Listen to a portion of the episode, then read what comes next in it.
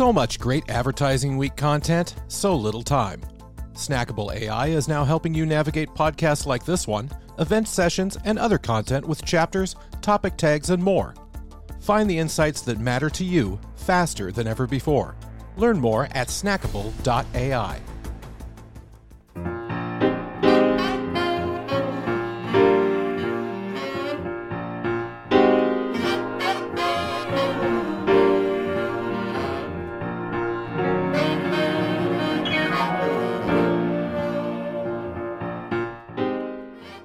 Welcome to Great Minds. And our guest today is a longtime friend. We've been friends uh, since we were kids.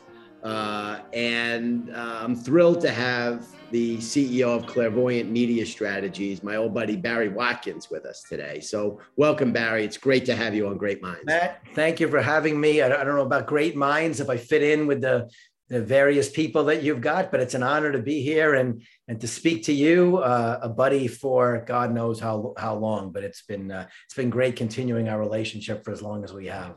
So uh, couldn't agree more. So let's let's get into it, Barry. You uh, as a kid loved hockey.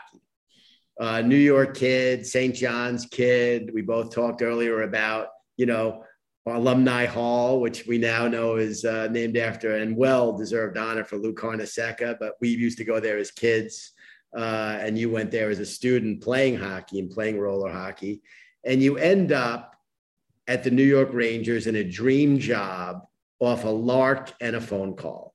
I'd love to hear that story of how you got to the Rangers working as an intern initially. Yeah. And yeah. talk a little about one of the great names that we don't talk about enough and lost in history, the great John Halligan. Yeah, it's it's a it's a crazy scenario, but I was I grew up a crazy Ranger fan, going to the games up in the in the blue seats with my my dad and uh, two buddies, and I think we were in, in, the next to last row from the from the ceiling. Um, and it was like I was a, a roller hockey player in in Brooklyn. We played every day, and I just was a passionate Ranger fan, as we all were on that block in in Brooklyn. And uh, I was going to school for sports administration to St. John's, driving from from Brooklyn to Queens every day. And in about maybe the second month in October of my sophomore year, I went to Alumni Hall and I used the payphone there, which I'm not sure exists anymore. And I called uh, John Halligan's wife, Janet, as the assistant PR person. They were husband and wife PR team for many, many years. I called and said, Look, I don't know anybody in the business. I am a big Ranger fan. I have season tickets. I'm going to school studying for sports administration. I'll make copies. I'll get coffee. I'll do anything. I just want to get a foot in the door. And I think I called on a Thursday and she says, How's Monday? And Columbus Day of 1983 was my first day. And I was taking the subway in that day. And um, it was cr- like just amazing is that I'm on the subway and I'm reading the paper, of course and which I've never stopped doing every morning of my life. And on the transactions, which I don't think they have anymore, it was John Halligan after 30 years or whatever at the NHL was leaving to uh, the Rangers was leaving to go to the NHL to run the uh, celebrations of the 75th anniversary of the league and the 100th anniversary of the cup. And I'm like, wow, my, my first day, literally the whole day that I got there was him being congratulated for this. I'm going to work for this legend, and I'm not going to work for that legend. He's gone. Fantastic. And that started for you a 12 year run, uh, sort of part one of your career with Madison Square Garden with the Rangers, rising from intern to assistant to ultimately the director of communications for the Rangers. Yeah, yeah, I was really lucky. I, I, worked as a student for three years, and then when I graduated college, I mean, luck had more to do with this than anything. But I graduated college in the in uh, May of '86. They had made a change that year. They got rid of Craig Patrick and brought in Phil Esposito. And I knew Phil because I used to go to many games on the road and keep stats for Sam Rosen and and Espo doing the game. So when Espo gets the job, he knew me. I just graduated and he he hired me to be an assistant. He brought John Halligan back from the NHL to be the head of communication. So I did end up working for John for the three years that Espo was there. Uh, I traveled full time with the Rangers. It was a dream come true. Getting paid, the Rangers are on your paycheck, and you know being a part of it was incredible. And then in in '89, when Espo left, they brought in Neil Smith and a guy named Jack Diller was the president of the Garden at the time. And Jack promoted me to be the head of communications. John moved over to alumni relations. And I spent six years as head of communications. And obviously, included in that is being the head of communications as the team won the, the Stanley Cup. And it's, you think about it, if my career just sort of went there, that would be it, right? Like you're the kid growing up, you're a crazy Ranger fan, and now you're in a parade. You know, I'm good to go. oh, Everything else was gravy after that. So let let's talk about there's a uniqueness to NHL fans in general, Ranger fans in particular. We both got lucky this year and went to one of the couple of the, you probably went to more than one. I went to one of the playoff games at the Garden against Tampa. And there is a passion that is completely unique here in professional sports. The only thing I can liken it to is the passion you'll see at uh, collegiate football or basketball, the NCAAs. But talk about that passion, the uniqueness of hockey fans, the uniqueness of Ranger fans. Yeah, there, there's a cult of Ranger fans. I mean, there is, it is a, uh, it's almost like I mean it's a silly expression, but you know you bleed blue. I felt like I did growing up, and all my friends did, and you know we went to the games and we had season tickets, and it was forty games, and you built you looked at the schedule and you built your life around those games. It wasn't like oh, I'll go to ten. I'll, there was no resale. You know you you went to all the games because that's how you built your life, and I think now that's the case. Like I think many people that go especially as you go the higher up i think it's it's a it, you go to every game and I think there's a passion for Ranger fans and, and hockey fans. I think there's a bit of pride that it's maybe has not been as popular as baseball and football and basketball, but and it is a great live sport. To me, there's you know, it's not a great TV sport, right? It's not, if you're not a big hockey fan, it's very hard to follow the puck. And they've done some things over the years to make it a little easier, but it's very hard for me to say to somebody, here, I want you to get into hockey like I am, go watch a game on TV. But many times over the years, I took somebody with me and they fell in love. The speed of it, the physicality. Think about it. You have the greatest athletes in the world that play 40 seconds at a time before they need a rest. Just think about that 40 seconds at a time. So a live hockey game is a tremendous thing to go to. And, it, you know, I think being around Ranger fans, and I, by the way, you went to a playoff game, which of course has you know bone chill chilling energy but you can go to a tuesday night game against the vancouver canucks and walk away feeling the same way hockey is just a and i'll tell you throughout my years at msg i ended up being there close to 35 years and the rangers became one component to my job one of the businesses but to me all the years i was there even when i left the rangers full time it was still still special as part of my job to go to you know 30 35 of the games a year and it was a privilege to being around. And hockey players are great people. I mean, you do not find bad hockey players. All the years that I work with, I, you know, I, am still friends with so many of the of the guys that I work with uh, for so long. Great, great story. So let's talk a little about '94 and the the run in the Stanley Cup year. Um, it had been how many years since the Rangers won? 50 some odd years? Yeah, 53 or 54, depending on how you count. But yes. talk about what that was like from the inside. It must have been, especially for a kid, a New York kid who loved hockey and loved the Rangers. Right. That must have been real magic, Barry. Right. It wasn't. It wasn't. I'll, I'll give you the whole story, but it wasn't until it was over. And I'll explain why. Meaning, it really started two years before. Like we won in '94.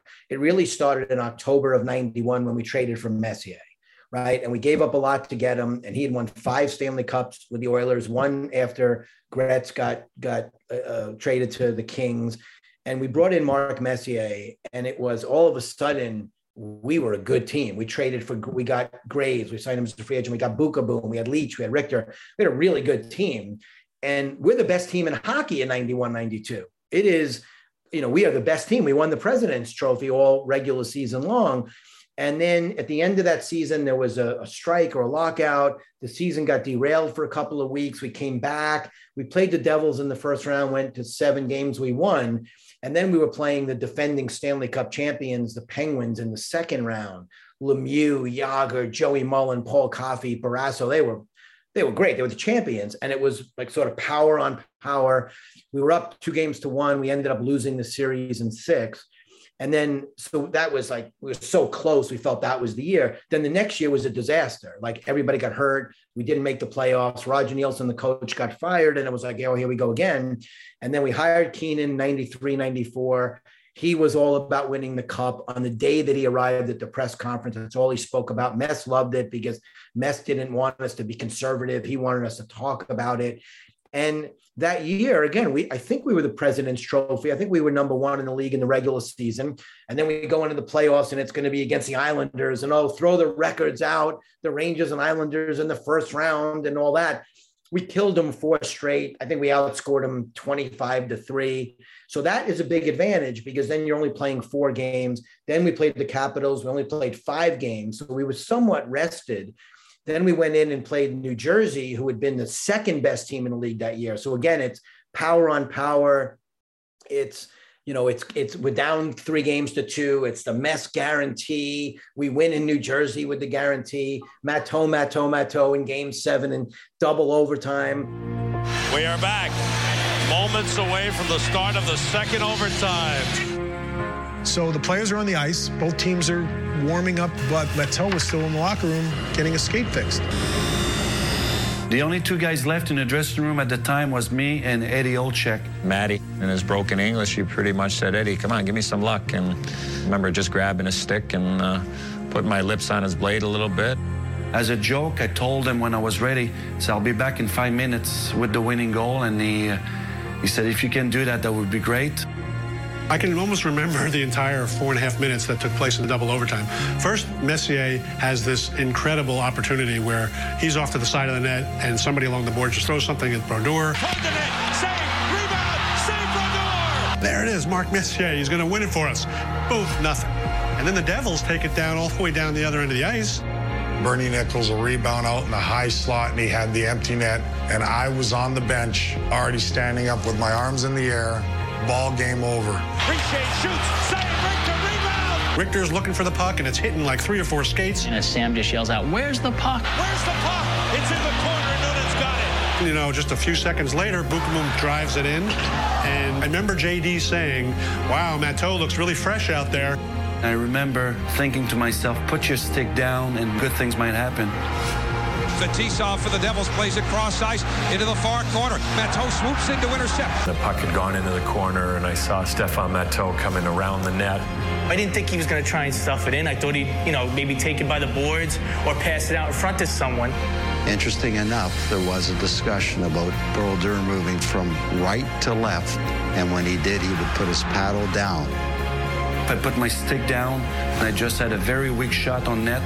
It's funny, I, am about as distant as you can be on the ice, and I'm looking and just. I swear I thought I saw the puck go in there. I saw the puck going in very, very slowly. I didn't hear the crowd going crazy because they couldn't see it. Matteau's hands go up. I saw the light go on. And then the place went berserk.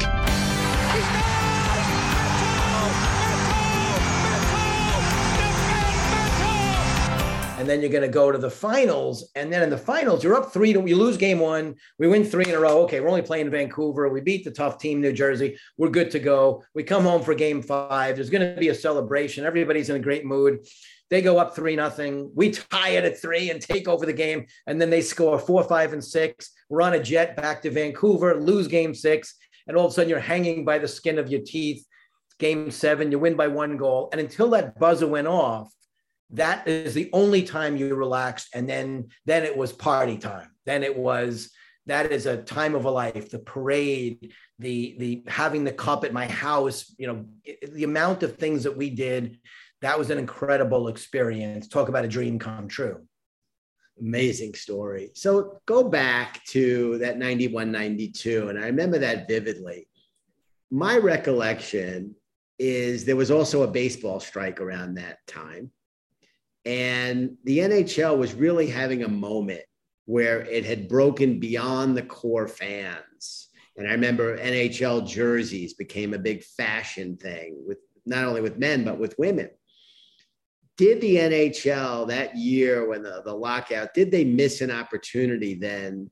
Uh, and um, my theory, and you really know, so this is just a theory from the outside, is that they lost an opportunity to grow beyond the core back then. And that to some degree still resonates today. I think hockey with their core fans is King Kong.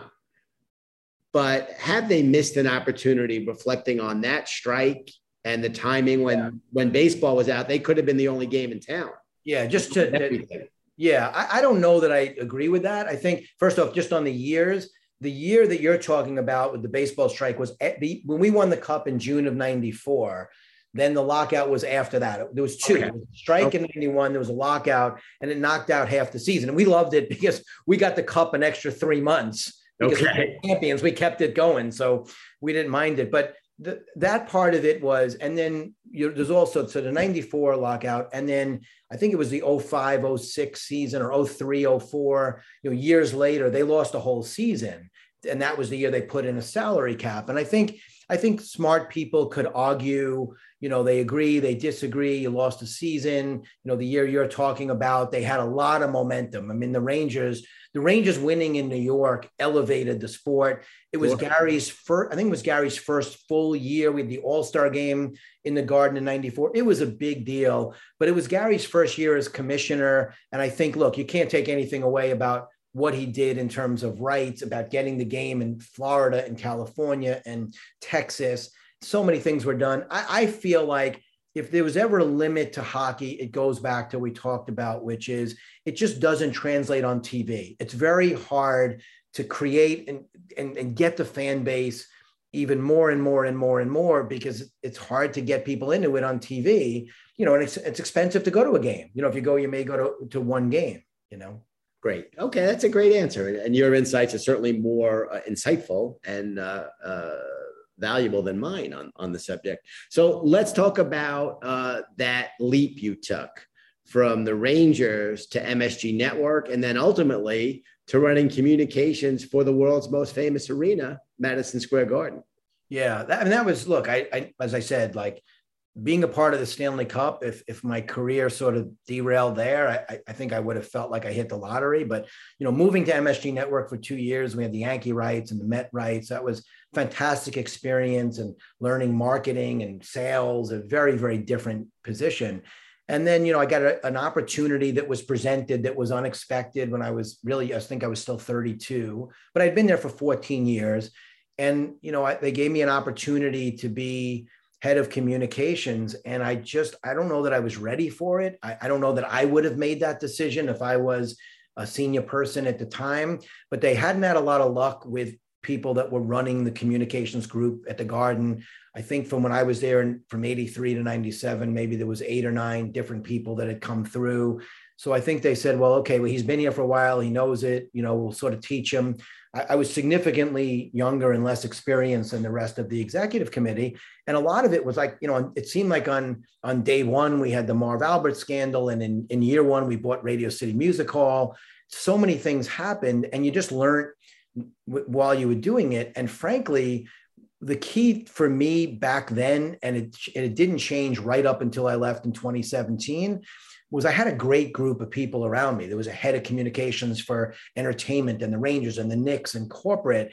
And if those people weren't fabulous at their job and great team players, I never ever would have had that experience. I, I, can I can run through the names of bringing in Mary Pat Clark from the NHL in '98 that allowed me to survive, and John Rosasco at the Rangers, and Danny Schoenberg at in the network, and uh, Billy Streets and, and Michael Cordova in entertainment they were so good that I just sort of managed a group, dealt with what was the biggest biggest issues, and I just learned as, as I went. And and the and the biggest factor was when we split off from Cablevision in 2010 and became our own public company.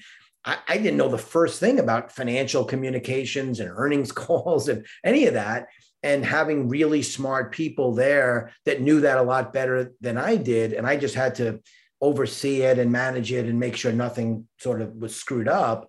I certainly learned enough about it to be able to speak intelligently about it, but that wasn't my expertise. And uh, it was a great learning experience and has put me in a position, you know, all of those experiences. Now I, I run my own company and all of those experience made me the, the ability to, to go out and pitch business now to, to get people to hire me to work with me because I've got these great experiences. Well, you sure do. And the garden that you took over in the comms role, that company grew and changed really quickly. Yeah, like I, I got to tell you, like it's remarkable. Like when I when I got the job in '97 of overseeing everything, it was it was basically an arena with two teams. When the teams weren't playing, you had big time events, concerts, college basketball, boxing, and you had a TV network, and that was the business, right? It was essentially an arena that, but it was you know you own the teams, you own the arena, you own the network. Everybody wants that, and then it seemed like within very shortly we bought radio city music hall and then the beacon theater and then the Forum in LA and the Chicago Theater. And we bought, we were on Broadway. We we had Scarlet Pimpernel. We bought, clothes, revamped, and relaunched it. And Finding Neverland and Footloose and Nobody Beats the Wiz and Clearview Movie Theaters and Fuse Music Network. And now they own Tao and Boston Calling Music Festivals. And you know, it became really like we didn't call ourselves MSG. We called ourselves, I think, the MSG Company. And all my friends, they wouldn't know. They just would talk about the Knicks and the Rangers. But frankly, frankly, I would spend a lot more time on the M and A stuff than than the Rangers was fun for me at the end. Not a, not a lot of aggravation there um, along the way, but it really became a, a big company. And then the uh, you know the the billion dollar transformation in from 2010 and we launched it in 2013 was a huge part of what we did as well. Tremendous, and let's come back and talk about that more. But let's spend a, a minute or two, Barry, on the specialness of Madison Square Garden there is something completely unique about that place. Uh, it bills itself as the world's most famous arena, and it is.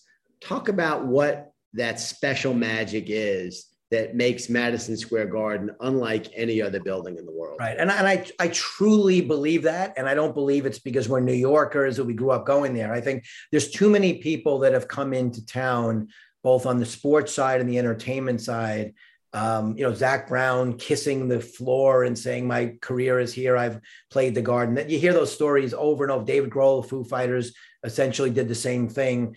Um, it is a huge thing in people's career to play the garden as a as an athlete or an entertainer, and I think part of that is New York City. It's in the heart of New York City. It's a building that's been built. As, it goes back 135 years, and and you know to whatever 1879 I think was the first one.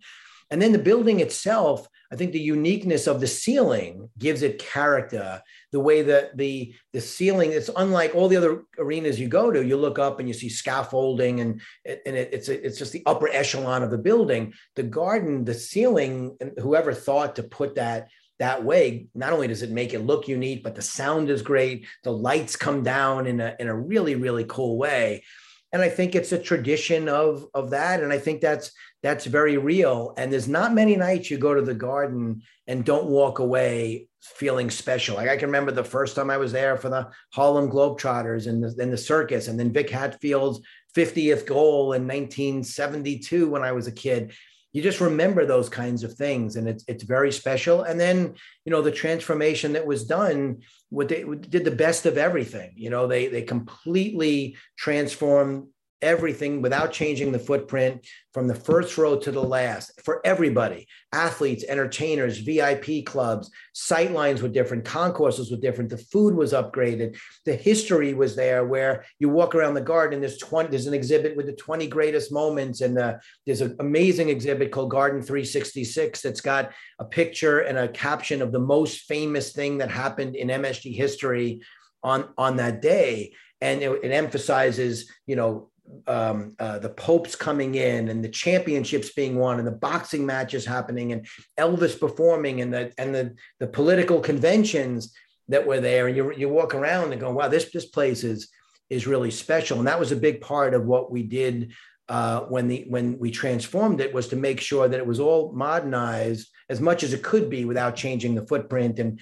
having the arena floor on the fifth floor which isn't great very unique you still have this traditional thing that uh, that makes it very special. So let let's dig a little deeper there because it's such an interesting uh, subject, past, present, and future. The building is called Madison Square Garden because the original, which was P.T. Barnum's trolley barn, uh, goes back, I think, as you said, into the 1870s. Then there was a second garden on Madison Square. Across the street. Uh, that was a McKim Mead White building, as I recall. Second, the second one was across the street from the original, right there. It was a palace. I mean, it was so expensive to run. That's why it didn't it didn't last because it was just too expensive. They literally built, I forget the guy's name, but they they built a palace before they moved it into the 50s. Uh, the third garden was in the 50s. And it looked like it looked like Grand Central Terminal. It was a Yeah. beautiful building. yeah. Then 50th and 8th. Yep. And then in 68, moved to the current site where it still is. And talk about Barry, the challenge of a building where the floor is the fifth floor. That's unique also, and not in a good way. Yeah, yeah. It's very chill. Look, I wouldn't be the first person to like to or the best person to talk about it because it was the operations group. But I mean, getting in and out was always very different. Like you went when we went on the road when I was with the Rangers, when you when you went to another arena, you either walked into the the ice surface or you walk down to the locker rooms, right? Like to walk up and the ramp is still there. You know, getting concerts in and out, like there's many, many trucks in, in the in the middle of New York City has always been challenging, but that just makes the garden part of its unique, uh, the unique way about it. Your business is a tough business. You're very much in the public eye. Uh, the performers are in the public eye. Um, the executives are in the public eye. And you're at the head of the pile on communications. You're up early every morning, you're up late every night. Talk about that challenge. You're also a father. Talk about the challenge of all those years of creating some semblance of work life balance. I, I don't know how well you would have scored there overall. You had such vast responsibility, but that was a very unique lifestyle for someone, and you did it successfully for a very long period of time. Uh, to your credit. Thank you. Well, I mean, successfully on some days, maybe unsuccessfully on a few others, but I certainly was able to stay in that position for 20 years. But look, my family was great. You know, my wife Samantha was, you know, she was there. She raised the kids. I mean, she did all every everything back at the ranch and was great. And I'll tell you, like over the years, especially working for a guy like Jim Dolan, they let your family be part of it. So yeah, I, I missed a lot of birthdays and anniversaries and that kind of thing. But I can't tell you how many events my kids got to go to. My my son would say, I grew up, I grew up at the garden. Like when he got a little older, I and I had to go to a game, he would just come and sit with us. And my family was, you know, taken care of in an amazing way. We we played the finals, the Rangers and Kings in 2014. And my son came with us on the on the trip. And leading up to that, my daughter came to Pittsburgh with us for one game. So my I don't think my kids felt shortchanged, but they they understood and there was a lot of benefit of that.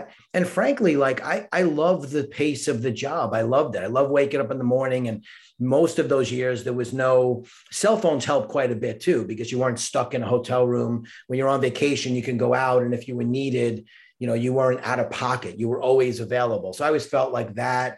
And originally Blackberries helped you stay connected and allowed you to be in another place while you while you were working. I thought that change helped me quite a bit. Um, but you know, it, it it it was many, many, many more good times than challenging ones. It was just what you did.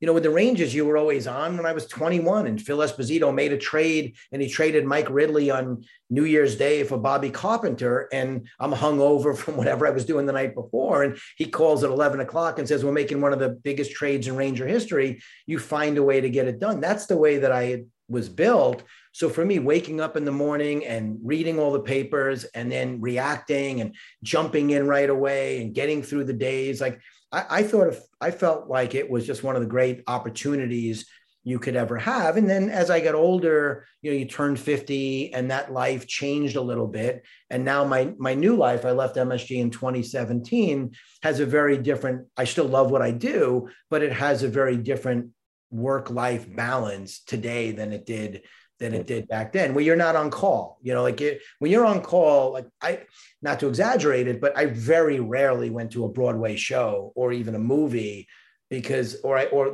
i never went on vacation outside of the time zone really because that that would hurt my ability to do my job if needed because if something happened you can't check out. Like it's not like, well, I'm I'm I'm away, somebody else will take care of this. I had a great staff, but as the leader of the group, it was my responsibility to be a part of it. So my life now has changed quite a bit where I'm able to have much more balance in it. Well, you're able to plan now much more. So we're not going to, uh, uh, you know, this is not uh, page six, but there are things in a role like you had as EVP and Chief Communications Officer, things that you plan for and things that are unplanned for that just arise. I would imagine during the almost 21 years when you had the top, top job for the whole company, there were some pretty big surprise moments and some things that caught you, even someone who's as prepared as you are, off guard. And some of them, hopefully, with the benefit of hindsight, were a little funny. Was there anything that you could share with us looking back where it was like, oh boy, that was really something? Yeah, I mean, look, you know, there's there's there's very obvious things that that happened around the time with MSG. Oakley being one is an example where you're just sitting there minding your own business on a not that we want to spend this whole time talking about Oakley night, but you know, all of a sudden you're minding your own business, and in four minutes into the game, you've got a front page story. That's not, I couldn't say that was an expected thing to happen, but you know, you have the way you do these things is the way you handle crisis and i don't i think there's people that that are probably way better than i am. I did what i thought was right.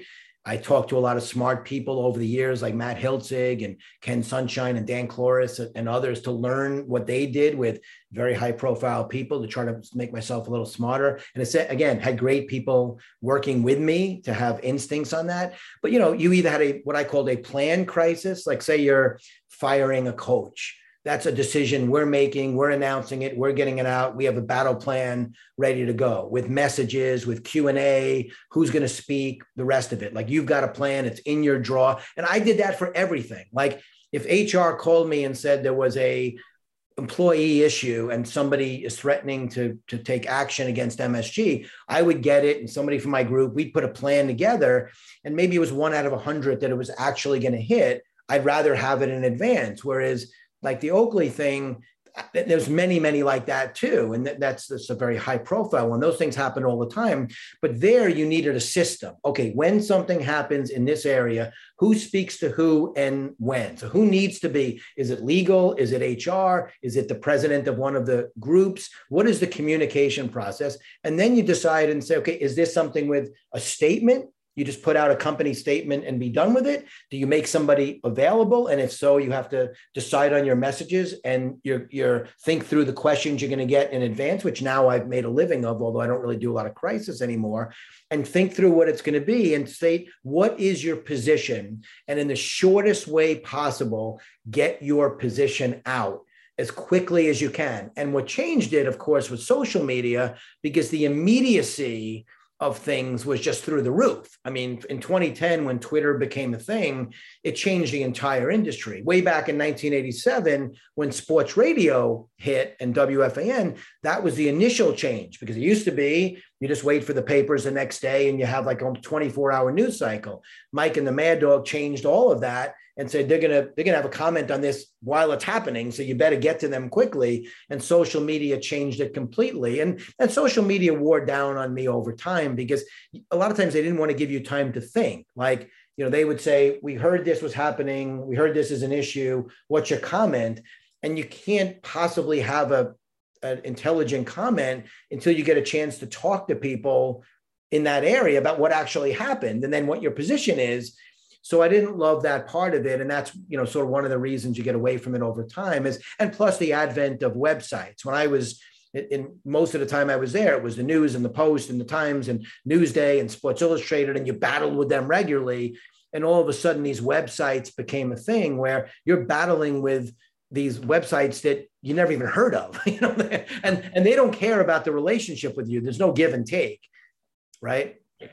Right. In the old days, you had relationships with the writers and the editors. Yeah, you know, but marieclaire.com gets a story from an unnamed Rockette, and you want to try to figure out, you know, how to put your best foot forward. And they could care less. Like they're, they're never going to talk to you again or hear from you again. They're not looking to, to, to write something in the spirit of any sort of, and I had a relationship with many, many media people in nationally and certainly locally But when you're starting to deal with websites that you're not going to have a relationship with, that's a much more challenge. I think any PR person will tell you that's a much more challenging thing. Very interesting. Very interesting.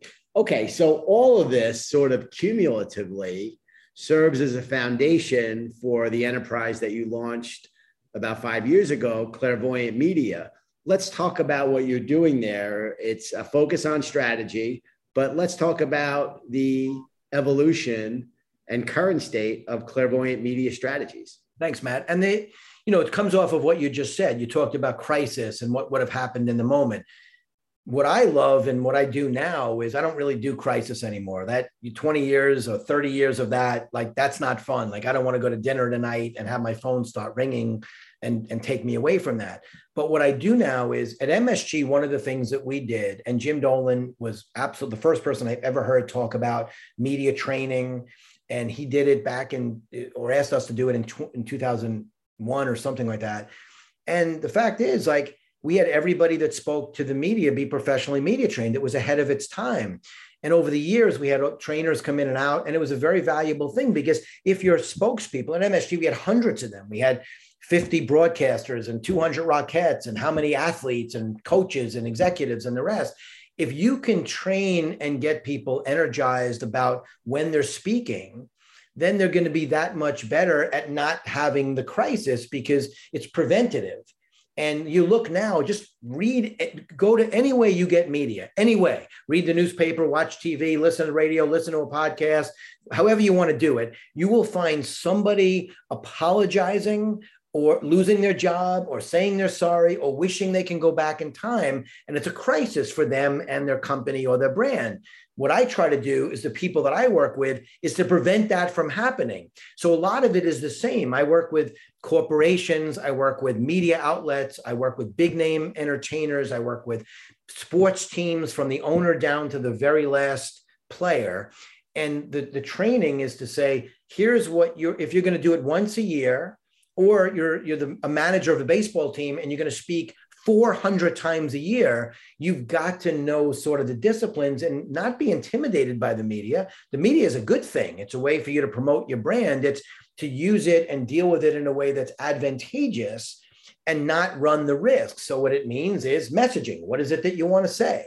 How are you going to deliver your message? What do you look like when you when you do that? And then when the questions start coming how we you know anticipating and preparing what those questions are. Coach after a game, I used to work with the coaches and say, I'm sitting during a Ranger game eating popcorn while you're coaching a team. I'm waiting for the game to be over. My job then is to help you think through what your messages are after a game and what are the questions and anticipate so you can think about it in advance a little bit, just like you wouldn't get on the ice without practicing.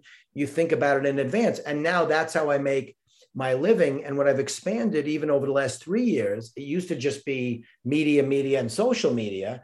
Now it's communication everywhere. People make mistakes. You know, Papa John lost Papa John's for something he said on a conference call. Jon Gruden lost his job for something he put in an email. Ted Cruz's wife sent a, a group text to seven women about going to Cancun when the hurricane was hitting. One of the women gave it out gave it out to the to the New York Times. I mean, you you see every day you see a mistake on Zoom. Somebody doesn't realize that they're being recorded, or somebody walks in the background, or they think they're off. So what I've done is I've expanded it to say basically it's not just media. Anyone who communicates at, at any level and, and any platform.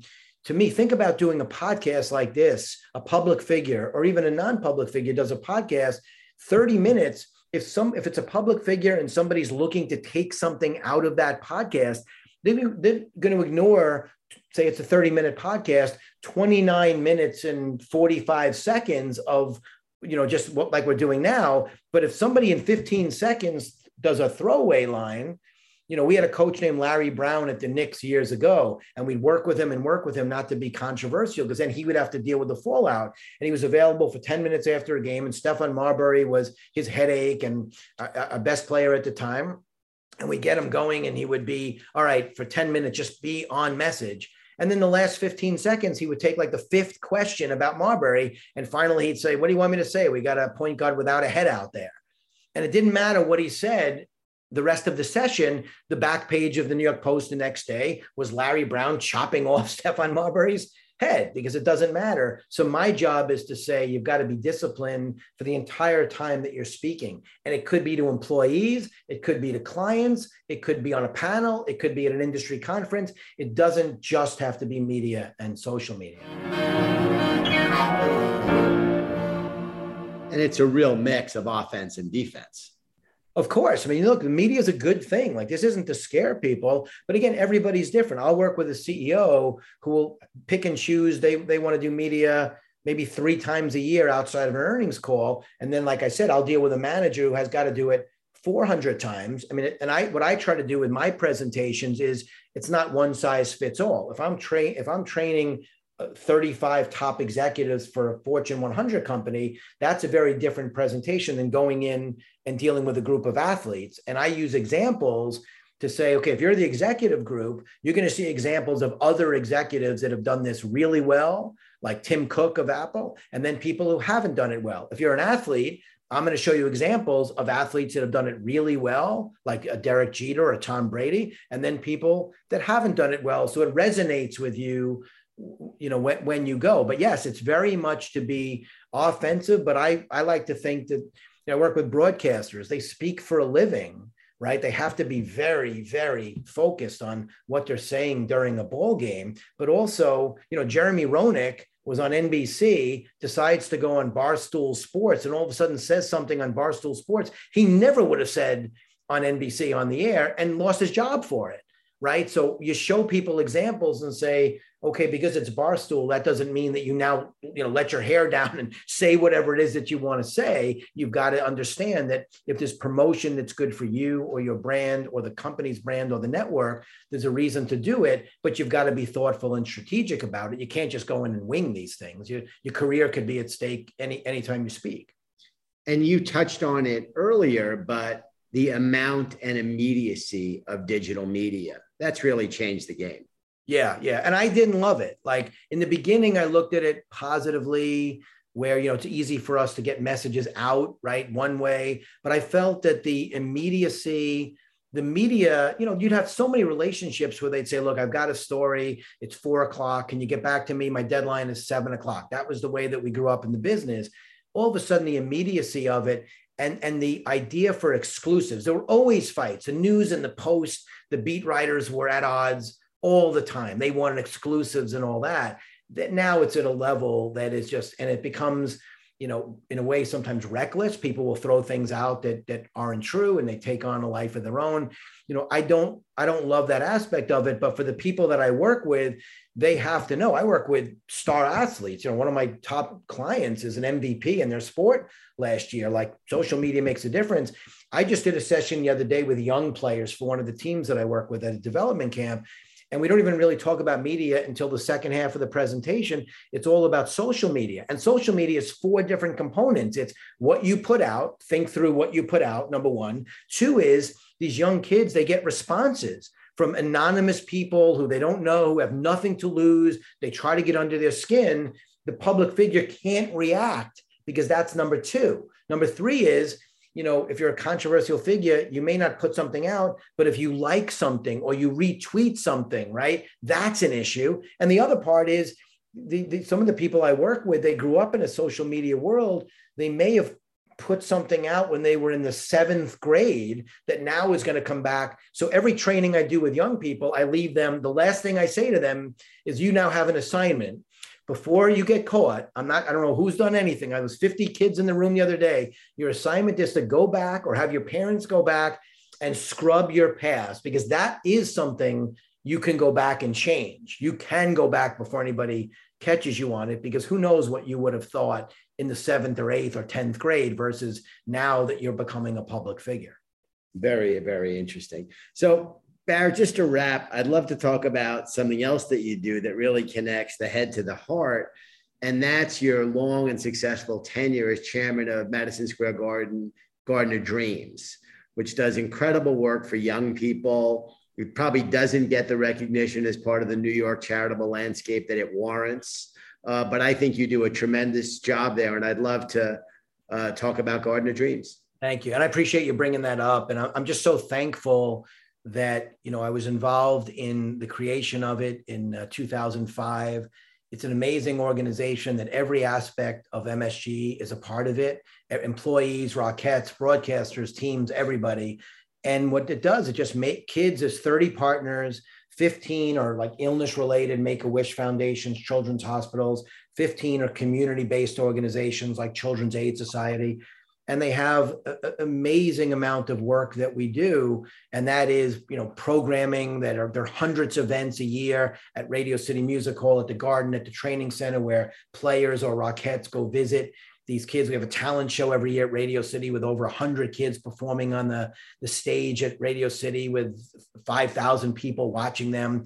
And we also do scholarships. We pick i think it's 10 or 12 kids a year we give them between 10 and 25000 dollar four year rides. We we have mentorship programs. We have we do grants where we'll go in and take a million dollars and rebuild a gym, a dance studio, music studio with in one of our partner organizations. So we're not able to cure the reason you know whether somebody's poverty or foster care or homeless children or we can't cure their illness but we can make their theirs and their family lives better by being a part of garden of dreams and the key to it is we never do anything that's a one off. Like a player will never go see a, a, child in a hospital and never see that child again and do it for media. And one of the reasons you say it's not recognized was because when I was there, it was like, look, we're doing this for the right reasons. We're not doing it for publicity.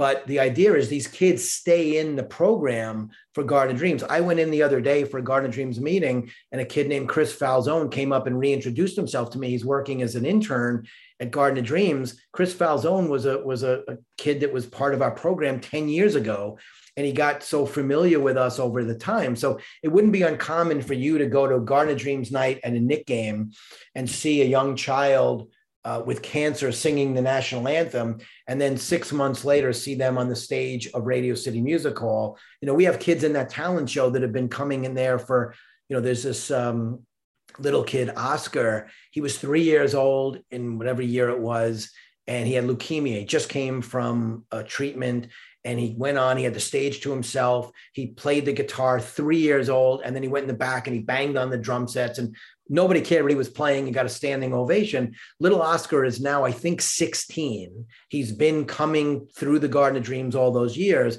So that's the thing about it that's great. And one of the great things of, of my post MSG life is that Jim and, and, and other executives, Sandy Capel and others, allowed me to still remain as the chairman. And we have great people on the board that are amazingly committed, both internal people at MSG and several external people. And it's one of the great things. And I'm just so proud to be part of it. We just hired a new executive director, Maggie Jacobs, who's fantastic. And she works with Rich Constable, who's uh, in charge of um, sort of government and, and social activity at MSG, who's been tremendous and they've done they've actually made it better in a lot of ways day to day since I've left. It's just a tremendous thing. It's a great New York story, and you're a great New York story. thank you. You too, Matt. I really enjoyed our, our conversation, and I can't thank you enough for doing this, Barry. Thank you. I really appreciate it, Matt, and I uh, it's an honor to be on this uh, podcast with some of the great people you've spoken to.